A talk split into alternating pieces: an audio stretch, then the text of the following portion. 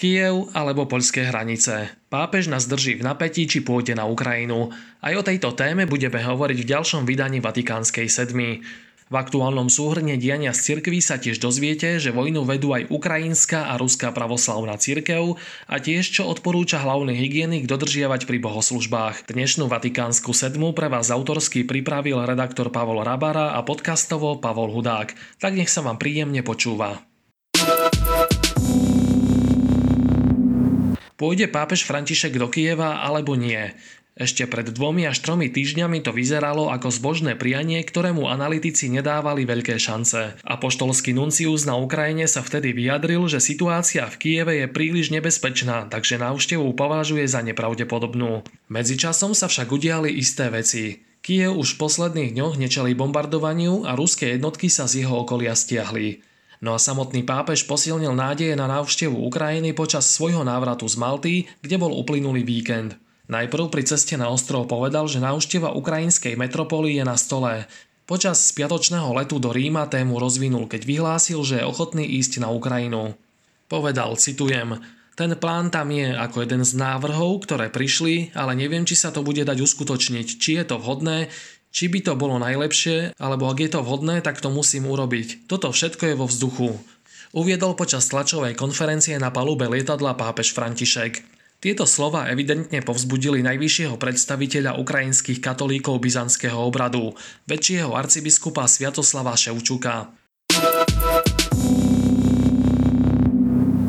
Agentúra Catholic News Agency dáva do pozornosti vyhlásenie Ševčukovho sekretariatu v Ríme, podľa ktorého miestna katolícka cirkev a vládni predstavitelia pracujú na tom, aby sa návšteva svätého Otca na Ukrajine uskutočnila. Nový ukrajinský veľvyslanec pri Svetej stolici Andri Juráš sa vo štvrtok stretol s pápežom aj s vedením štátneho sekretariátu a neskôr pre agentúru Reuters povedal, že vo Vatikáne plánuje veľa vnútornej duchovnej túžby uskutočniť cestu, avšak bez záväzného prísľubu. Korešponduje to s tým, o čom v pondelok informovala argentínska tlačová agentúra TELAM. S odvolaním sa na svoje zdroje uviedla, že vatikánska diplomácia považuje cestu Františka na Ukrajinu v súčasnosti za veľmi náročnú a pracuje na možnej návšteve hlavy katolíckej cirkvy v Poľsku. V tejto chvíli tak možno hovoriť o troch scenároch v súvislosti s prípadnou pápežovou návštevou Ukrajiny. Prvý je ten, že pápež Kiev navštívi v týchto dňoch. Ide zrejme o najmenej pravdepodobný scenár, ale pri súčasnom pontifikovi ho nemožno vylúčiť. Druhý scenár, ktorý má výrazne vyššiu šancu, predstavuje návštevu pápeža v Poľsku. František prijal prezidenta Andřeja Dudu minulý piatok. Poľský prezident po audiencii povedal, že pápežová návšteva nebude len stretnutie s Poliakmi, ale aj ekumenické stretnutie s našimi ukrajinskými hostiami. Podľa Dudu by sa na stretnutí s pápežom zúčastnili až 100 tisíce Ukrajincov. V Poľsku by okrem stretnutia s ukrajinskými utečencami mohol František po vzore kardinálov Krajevského a Černého ísť aj na hranice, prípadne ich symbolicky prekročiť. Ako najpravdepodobnejšia sa javí možnosť, že pápež príde na Ukrajinu, keď boje utichnú definitívne. Nasvedčuje tomu aj doterajšia prax. Hlava katolíckej cirkvi prichádza zväčša do krajín, ktoré si vojnou už prešli. František tak urobil naposledy v marci 2021, keď navštívil Irak. Stalo sa to až po porážke islamského štátu. Pápež sa chystá tento rok v júli zasa do Južného Sudánu, kde sa oficiálne skončila občianská vojna mierovou dohodou z roku 2018. Libanon, kam sa František tiež chystá, navštívil od konca občianskej vojny v roku 1990 pápež Ján Pavol II, a to v roku 1997, potom aj Benedikt XVI v roku 2012. Libanonskí predstavitelia avizujú, že František príde do ich krajiny v júni keďže pápež naznačil, že pripravované stretnutie s moskovským pravoslavným patriarchom Kirilom sa rysuje na Blízkom východe. Nie je vylúčené, že sa uskutoční práve v rámci cesty do Libanonu. Hovorí sa, že stretnutie medzi Kirilom a Františkom by mohlo prebehnúť napríklad v Jeruzaleme. No a či dovtedy vkročí nástupca apoštola Petra aj na územie krvacajúcej Ukrajiny, zostáva naďalej otázne. Vypočujte si v skratke aj ďalšie udalosti. Hlavný hygienik Jan Mikas pri bohoslužbách neodporúča podávanie rúk. V prípade kontaktu rozdávajúceho s ústami veriaceho si rozdávajúci svetého príjmania vydezinfikuje ruky. Uvádza sa v odporúčaniach hlavného hygienika. Do kolednickej akcie Dobrá novina sa počas Vianoc zapojilo 849 obcí po celom Slovensku. Konečný výsledok zbierky predstavuje sumu 804 tisíc eur. Pápež František absolvoval dvojdňovú návštevu Malty. Nádherné obrady nestačia, potrebujeme sa s Kristom stretnúť osobne, vyhlásil. Ukrajina chce skonfiškovať majetok moskovského patriarchátu na svojom území. Podobným návrhom kontruje parlament na Rusmi okupovanom Kryme.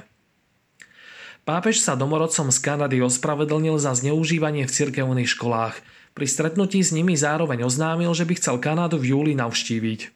Pápež poukázal pri stredajšej generálnej audiencii na bezmocnosť OSN. V rukách so zástavou prinesenou z Buče pozval k sebe na pódium ukrajinské deti, vyhdané vojnou z ich vlastí. Predseda Nemeckej biskupskej konferencie v odpovedi severským biskupom trvá na tom, že proces obnovy nemeckej cirkvi nepredstavuje riziko schizmy. Biskupy Švédska, Dánska, Norska, Fínska a Islandu kritizujú nemeckú synodálnu cestu. Pápež František ustanovil kardinála Petra Turksona do funkcie kancelára Pápežskej akadémie vied a Pápežskej akadémie sociálnych vied. Kanský kardinál v Lani v decembri rezignoval z postu prefekta dikastérie pre integrálny ľudský rozvoj. V Ománe bol vysvetený prvý katolícky kňaz v histórii krajiny. Je to Salesian. V ománskom sultanáte žije okolo 60 tisíc katolíkov. Viac o spomínaných témach, ako aj ďalšie zaujímavé články si môžete prečítať na našom webe svetkresťanstva.postoj.sk. No a na záver Vatikánskej sedmi už tradične ponúkame knižnú bodku. Pápež František počas návštevy Malty zavítal aj do baziliky svätého Pavla v Rabate, pod ktorou sa nachádza jaskyňa Apoštola národov. V roku 60 sa Pavol zachránil vďaka pohostinnosti Maltianov spolu s celou posádkou z troskotanej lode, ktorou sa plavil do Ríma. Udalosť opisuje evangelista Lukáš v 27. a 28. kapitole skutkov Apoštolov. Možno ide o príležitosť siahnuť po kvalitnej literatúre, ktorá približuje svätého Pavla. Jednou z nich je Pavol, život a dielo Apoštola národov od známeho teológa Wrighta. V slovenskom preklade vyšla minulý rok v portáli Bri. Ďalšia kniha, Svetý Pavol od nemeckého teológa Jozefa Holznera vyšla prvý raz v roku 1937 a do roku 1963 sa dočkala 22 vydaní. Tuto klasiku vydal u nás naposledy Lúč v roku 2011. Prajeme vám požehnaný zvyšok pôstneho obdobia. Do počutia.